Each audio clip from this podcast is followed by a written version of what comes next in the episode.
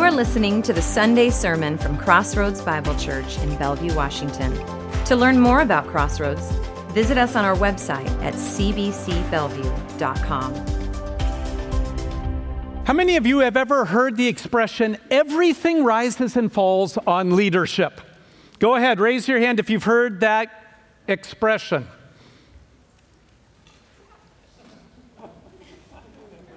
Not very many of you. Oh, this is wonderful, actually. I first heard that cliche when I was in seminary. Everything rises and falls on leadership. In other words, leadership is the top priority in every church, business, school, and organization. But when I first heard that expression, I thought to myself, no, no, that, that can't be. What about all the non leaders? Those that don't have a gift of leadership or aren't using their gift of leadership? What about leaders who are exercising other gifts? They're serving in other areas, or their job description is focused in different spheres. What about them? And what about Christ and what Christ and the apostles say? Jesus loves using weak and foolish people, not strong and capable people. I thought to myself, how is it that a God who was able to speak through a donkey in Numbers chapter 22 really needs leaders? Have you ever wondered about that?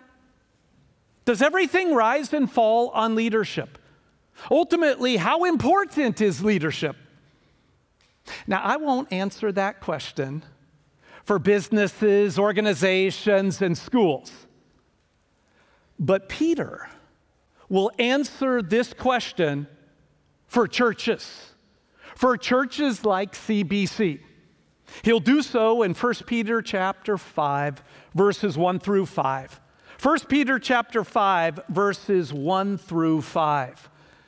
Peter is going to explain in four and a half verses, because we're only looking at the first half of verse 5, why leadership may indeed matter. And he focuses in on elders. Elders are church leaders. And the term elder actually refers to an older man. So now, don't give our elders grief for being older men. But elders in the early church were set apart in every city to be able to govern the church, to be able to lead the church. Elders were responsible for theologically ensuring that the church was rock solid. They also were shepherds.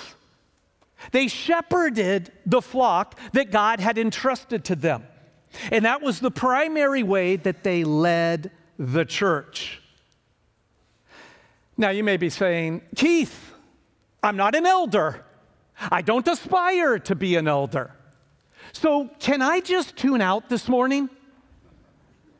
That's, that's a legitimate question, believe it or not. Because this is a very targeted passage. And because we go through the Bible verse by verse, we just can't skip passages that may not be as pertinent or applicable in the minds of everyone.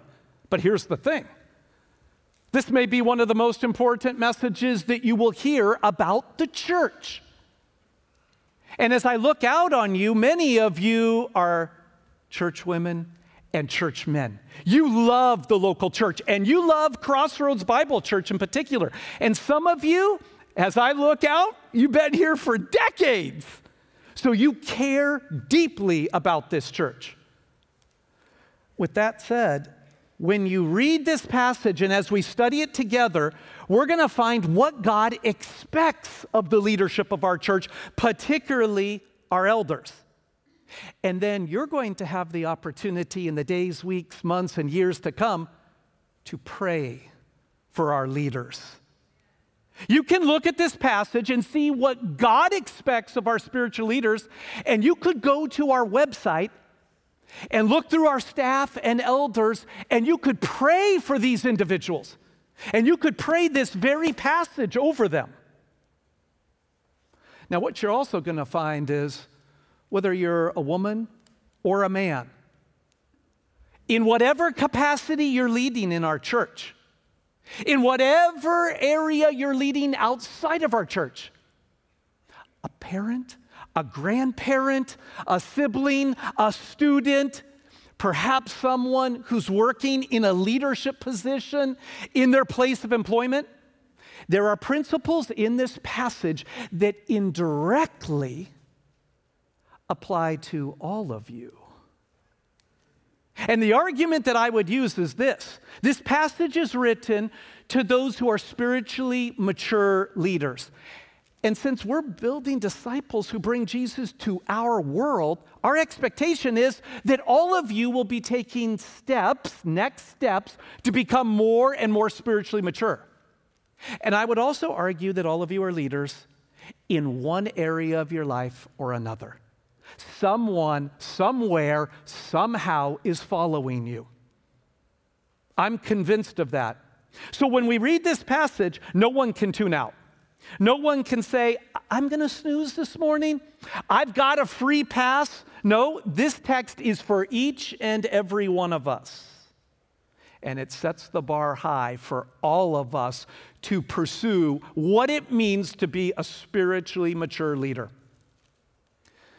So, Peter is going to share with us three expectations, three expectations that will help local churches become healthy and strong, like CBC. The first expectation is found in verses one through three. Peter is going to say, Shepherd God's flock. Now, this command, shepherd God's flock, occurs in verse 2.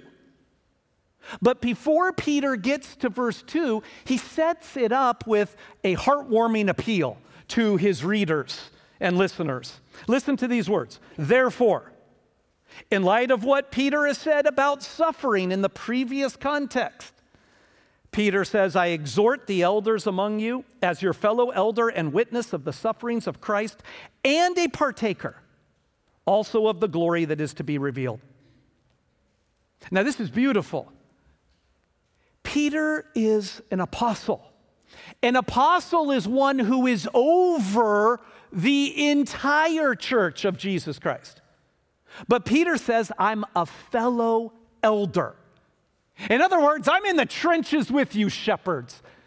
An elder is over a particular local church. Elders are over the local church.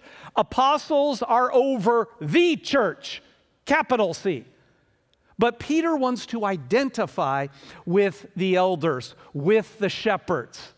And so instead of issuing a command right out of the gate, he encourages, he appeals. This word means to come alongside.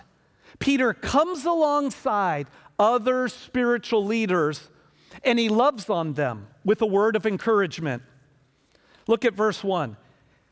After saying he's their fellow elder, he says he's also like them a witness of the sufferings of Christ. Now, immediately people jump to the fact well, yes, Peter observed Jesus Christ's sufferings. He saw Jesus Christ go to the cross. And that's certainly true. But Peter has just said, I'm a fellow elder with you. Then he says, I'm a witness of the sufferings of Christ, and he's suggesting, like you. Well, not all of these elders, in fact, none of them saw the sufferings of Christ firsthand. Peter is talking about the witness that these elders are exhibiting through their lives and through their lips. Just like in an Acts chapter 1 verse 8 sense, we are to be Christ's witnesses to our local community and to the outskirts of the entire world. So Peter is encouraging these elders, and he's reminding them that they too will be partakers of the glory that is to be revealed. Now, we won't fully understand that until we hit verse 4. But I can tell you this Peter is saying, as an elder, as a team of elders, spiritual leaders, one day glory is going to be revealed. Now we know from the letter of 1 Peter this is a reference to Jesus Christ's return. So Christ will one day crack the sky. We will rise with him to go into eternity. And Peter is saying, when that day happens, elders are going to be participants and partakers in glory. Not just being in the presence of Christ, but as verse 4 will say, being rewarded by Christ for their faithfulness in this life and in their ministry. What a powerful way to set up Peter's expectations for elders. It's beautiful. Now, what Peter is going to do is he's going to move from just laying out an appeal to issuing a command and then giving expectations for how this command will actually flesh itself out. So look at verse 2.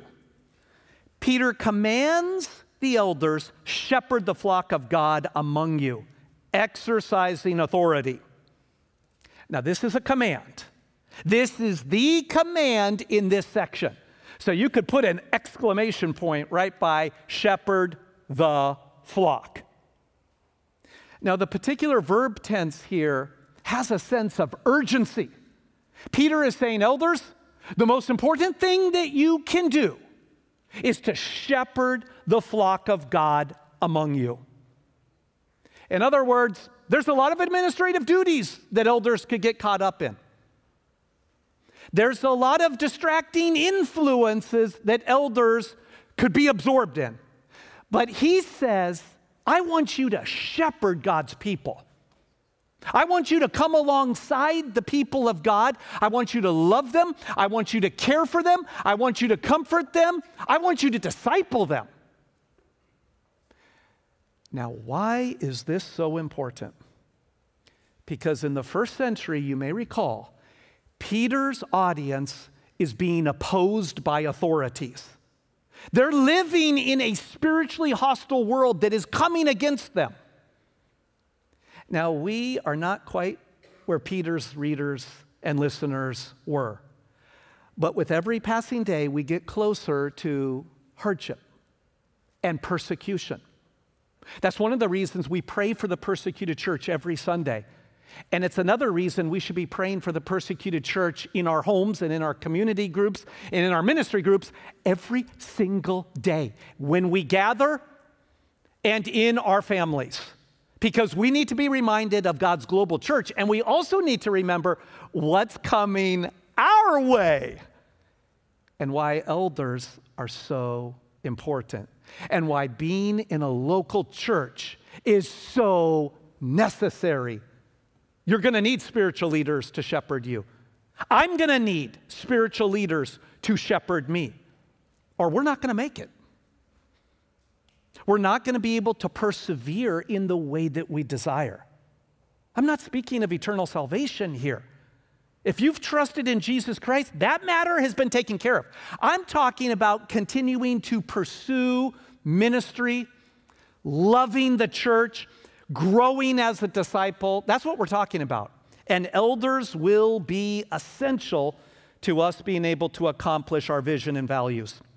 Now, I want you to notice in verse 2 there's a couple of important insights. First of all, Peter says, shepherd the flock of God. It is so easy to blow through this.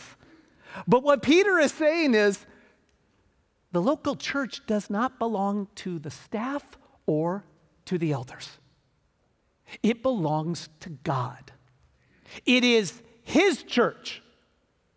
So I have to occasionally catch myself if I ever slip and say, my church or our church. No, it's God's church. Crossroads doesn't belong to any of us. Now, I'm all for saying my home church is Crossroads. Don't get me wrong. I'm not nuancing this too tightly. I'm just saying I need the reminder that the church belongs to God, that you belong to God, and I need to care for you as a shepherd, and our elders and staff need to care for you as shepherds. But notice Peter also says, I want you to shepherd the flock of God among you. This is another important observation that just evades us. In a day and age when people are leaving the local church frequently, as frequently as changing undergarments at times, we leave the local church because we, leave, we live in a consumeristic country. And the region of our country that we live in is really consumeristic. So when there's not the right program, when there's right, not the right ministry, when my gifts aren't being used to the degree that I would like, when things are said or done that I don't like, I can just pack up and leave. And that's totally true. Now, that's not true in the vast majority of the world, but that's true in Bellevue, Washington. This is important for you to hear. I am asked continuously who should I invest in? How should I spend my time? Who should be the ones that I try to disciple and mentor and train? These are decisions that all of us have to make before God. But my general rule of thumb is if we're talking about people outside of our family, we ought to look directly into the church that we are currently attending. We are to shepherd the flock among us. Over the years of my ministry, I've had many people leave churches I've pastored, hundreds of people. And they will often ask me, would you continue to disciple me and mentor me? What do you think my answer is? My answer is I'm not going to be able to do that because I'm responsible for a particular group of believers. And I want to see those believers discipled for Jesus Christ. And here's the other thing I don't want to take away the privilege of discipling you from your new pastor.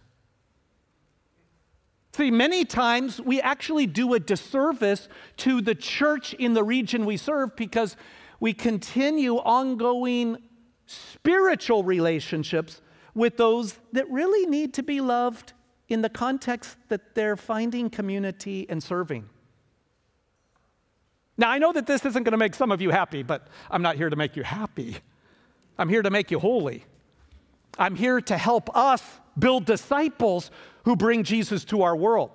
That doesn't mean that you can't have social relationships with people. That doesn't mean I can't, who are outside of CBC. It just means our responsibility is to build disciples within the church that we are serving in, and then to build relationships with our unbelieving neighbors, classmates, acquaintances, and coworkers.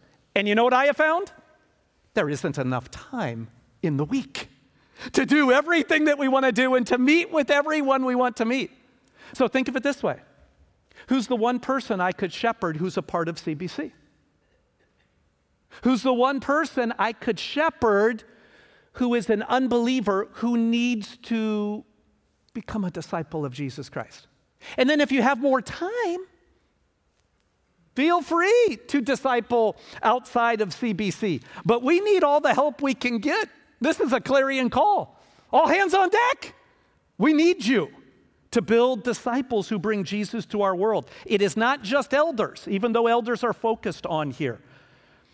Now, I want you to see what Peter does. Peter says, I'm going to tell you now how elders, and by way of indirect application, all of us can think through ministry in church. He's going to tell us what it looks like to exercise authority, verse 2. He says, not under compulsion, but voluntarily. Don't you love that? Not under compulsion.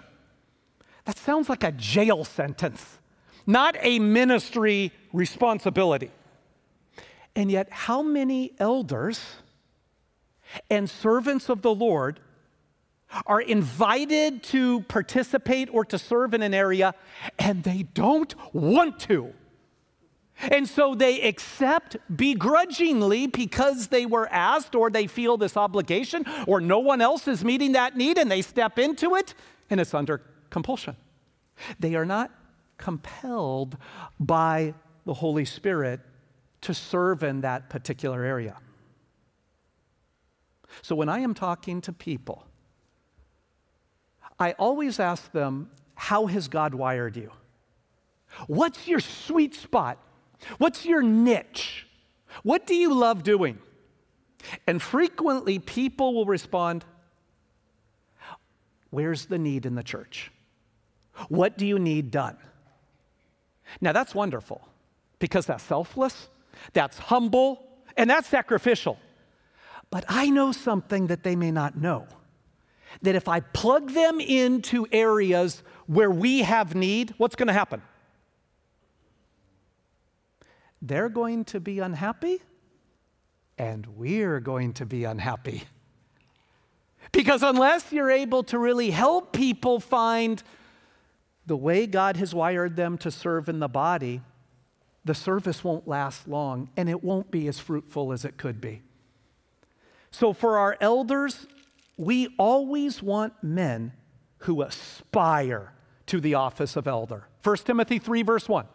Before Paul gives Timothy the elder qualifications, about 20 of them in the New Testament. He says, Before I even get to that, let me say this I want men who are hungry.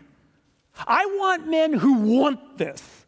Because if you think being an elder is just being a power broker and making a lot of decisions and leading God's people and being the top dog, boy, are you in for a rude awakening. Elders find themselves in the crucible of suffering. Elders are typically unappreciated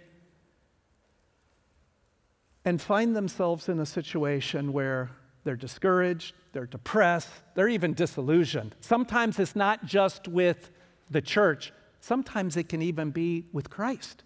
Because being an elder is difficult. So, a part of eldership, and I would dare say serving in the church, is counting the costs. What does the Lord want me to do, and am I willing to do it in His strength, for His glory, and for the good of the body? Not with any compulsion, but voluntarily. Do you see that? But voluntarily. In other words, an elder says, I want to do whatever is necessary for the good of the church. I will sacrifice aspects of family time. I will prioritize the church at various times, even over my work and my leisure. And I will do so freely, voluntarily. I think something that we need to be reminded of is this our elders serve voluntarily.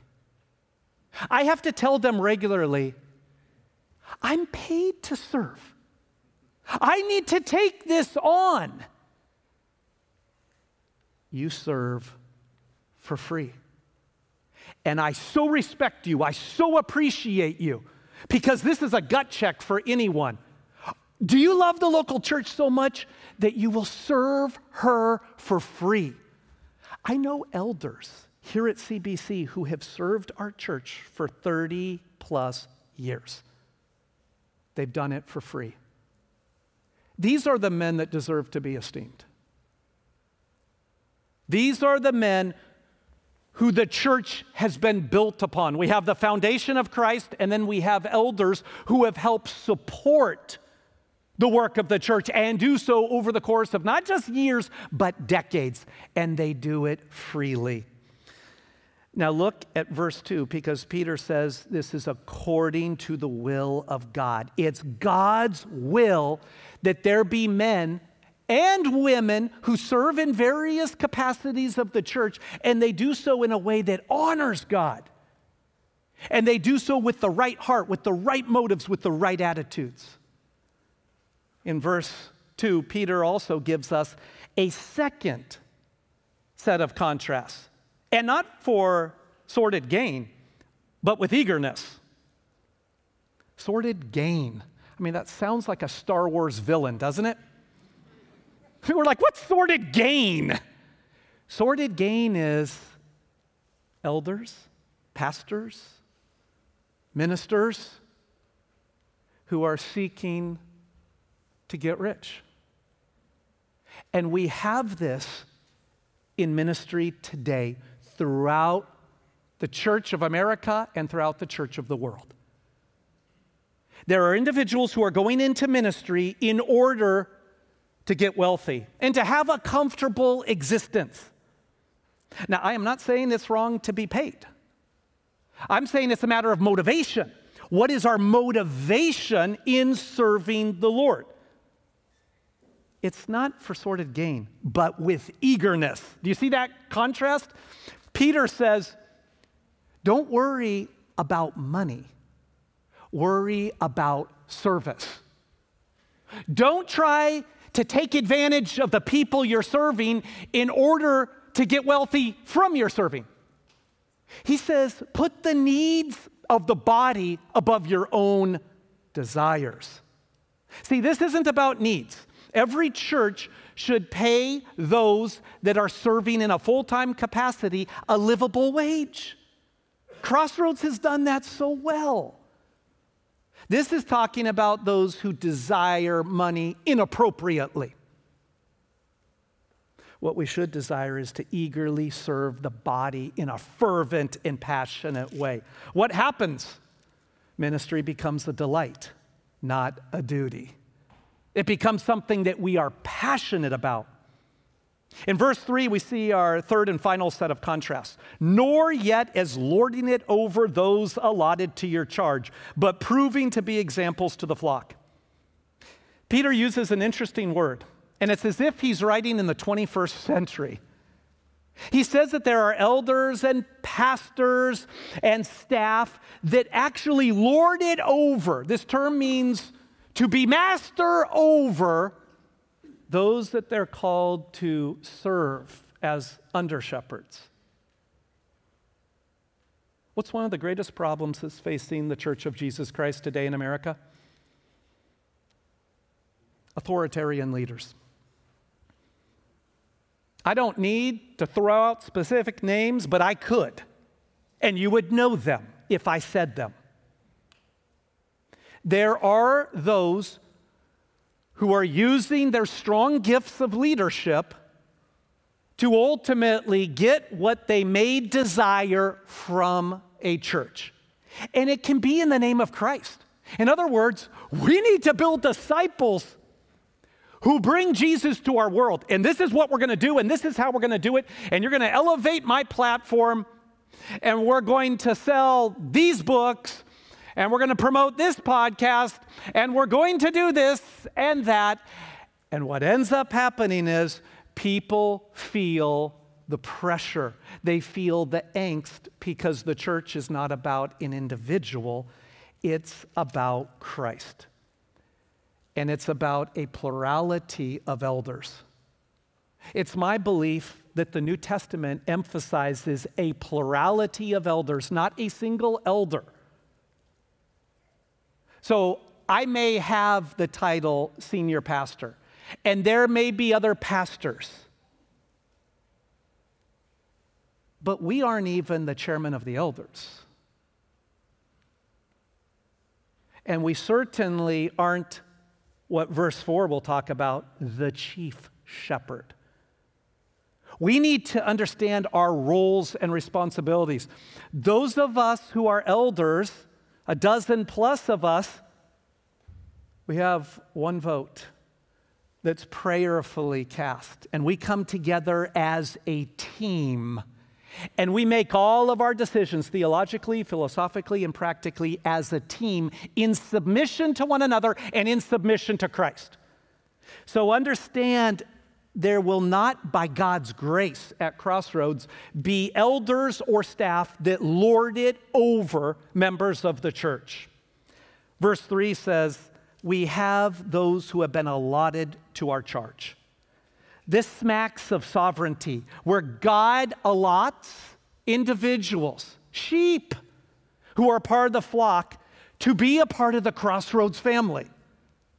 And with those sheep, we are to serve the Lord. How do we do so? We prove to be examples to the flock.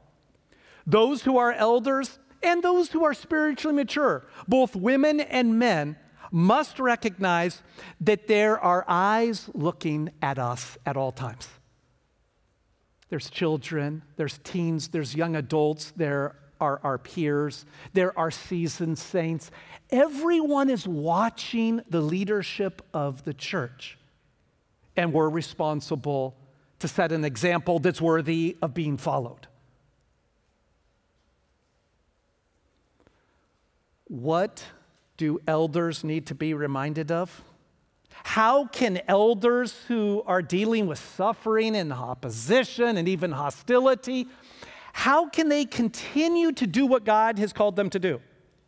Verse 4 is going to tell us anticipate your reward. Anticipate your reward. That is the second expectation of elders. Peter is going to say, in light of the fact that elders will often grow weary in doing good. It's easy to lose heart. Peter says, don't just think about your present ministry, think about the reward that is to come. Verse 4 is powerful. And when the chief shepherd appears, you will receive, y'all, y'all will receive the unfading crown of glory. I love verse 4. And when? Not and if. See, the reality is, the New Testament speaks of Christ's return eight times as much as the Old Testament speaks of Christ's coming. So let that sink in. Jesus Christ clearly came. No one refutes that, I hope. Jesus Christ came, but the New Testament writers say eight times as much about the fact that Jesus Christ will return.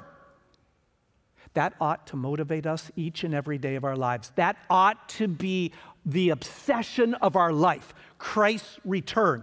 Notice Peter says, the chief shepherd. When the chief shepherd returns, this is the only place where that term is used. Jesus is the first. Jesus is the ultimate shepherd. He's the ultimate pastor and elder. He's the one that we look to, He's the one that we focus on. Peter says, Elders who shepherd well, they will receive the crown of glory. Now, do you see what he's done? He's tied it back into verse 1, where he says, Elders will be partakers of glory. Now he says, Elders who are partakers of glory will receive a crown of glory. When Jesus Christ returns, those elders who have served well will be richly rewarded. In Peter's day, it was a temporary crown of celery and various other forms of vegetation. It was totally temporal. But Peter is promising an eternal crown, an eternal reward that the chief shepherd will give his under shepherds. This is so powerful.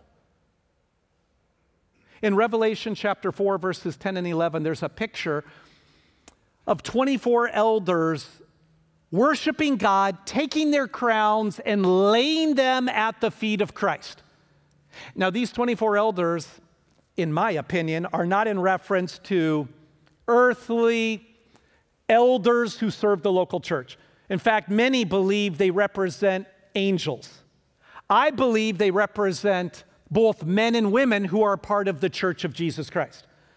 But the word picture and the analogy is beautiful because many of us have misunderstood what happens here. If you read it carefully, it is when or whenever the elders fall down, they cast their crowns. Revelation 4 is the first of six times where this occurs. And I would argue it occurs for all of eternity.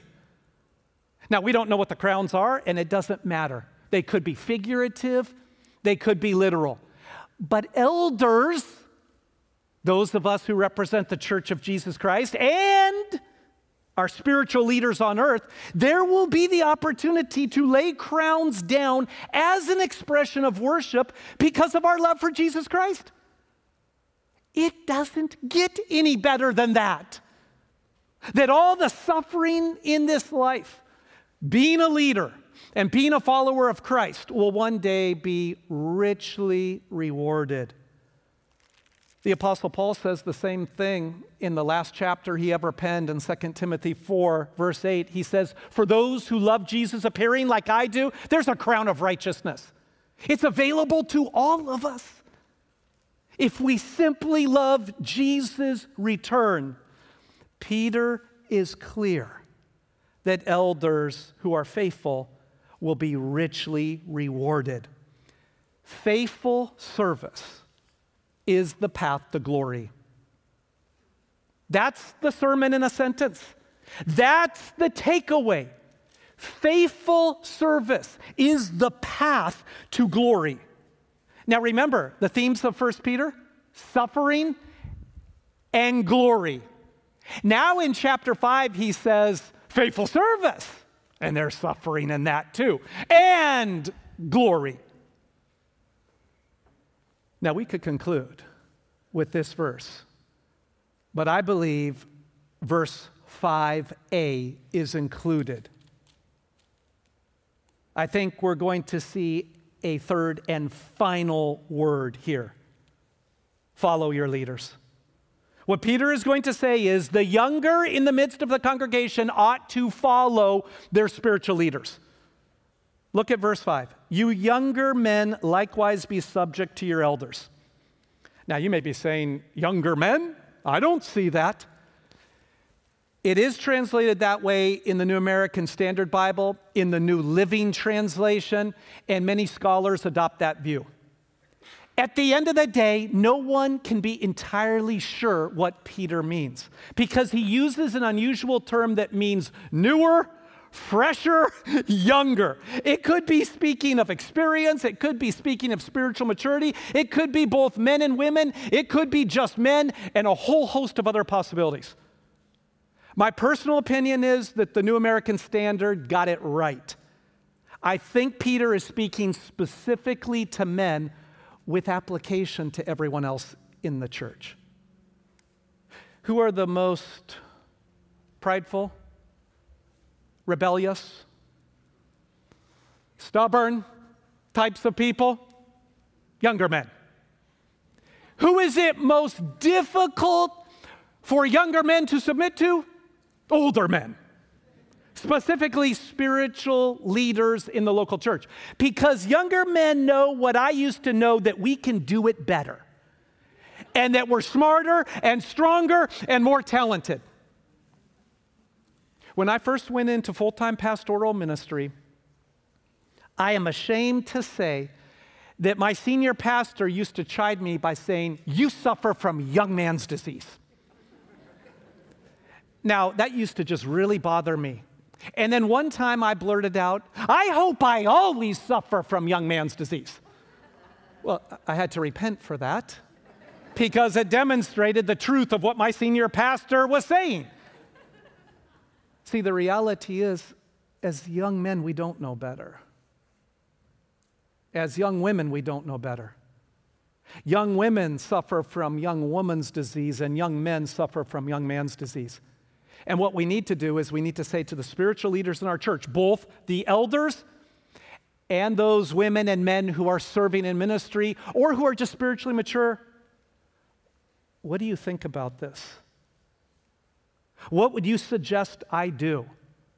How can I learn from you? Asking questions that deal with mentoring and coaching. That's, that's God's heart for us. And so, as younger people, what we say to the elders in our midst is we love you, we respect you. We're a next gen focused church but the next gen even needs to see, in order for them to be all that God wants them to be, they need a coach, they need a mentor, they need a discipler. And so it's the responsibility of those of us who are seasoned, and it's the responsibility of the youth to make sure that we have someone in our life who will speak into us, who we can follow, who we can submit to. And I don't know any better individuals than our elders for that purpose. Many of you know that I've always been fascinated with the armed forces. And I'm especially intrigued by the Marines. The Marines have a slogan and an expression that they've had for many, many years. We're looking for a few good men. Semper Fi, always faithful. We're looking for those types of men. And the reality is, they will do whatever it takes to raise up those type of men and women.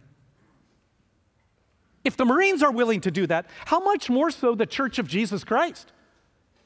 Should we not honor our elders? Should we not seek to ensure that other young men are raised up for God's purposes in the local church?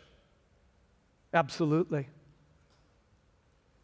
I'm convinced what makes Crossroads a great church is not the preaching, it's not the worship through singing, it's not the programs, it's not the building, it's the men who have served our church for years, who have laid down their lives for us. They are the men to be elevated. They are the men to be appreciated. They are the men to be respected. If you've ever served as an elder at Crossroads Bible Church, would you just stand at this time? Stand up where you're currently seated.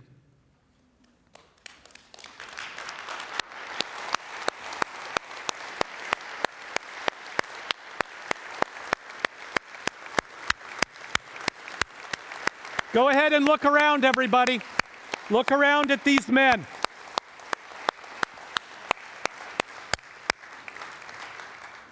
After the worship gathering, let them know how grateful you are. Let them know that you love them and are praying for them. Let's pray.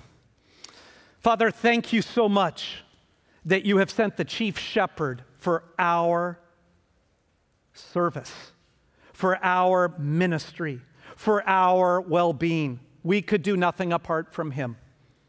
Thank you that you've entrusted to us elders who are faithful, who love the local church, who have honored you. Lord, would you protect these men? Would you protect their families? Would you strengthen them spiritually? Would you allow us to express our great love and respect for them? Would you allow us to ensure that they're able to perform their responsibilities as easily as possible because of the respect that we give them, because of our prayers for them? Father, thank you for these men. And Lord, we just come before you this morning and we ask that each and every one of us would trust in the chief shepherd for eternal life, that we would believe in Christ that we would acknowledge our sin and that we would turn from our sin to the Savior, the chief shepherd, and that we would have assurance that we've crossed over from death to life. Thank you for the good news. We pray this in Jesus' name. Amen.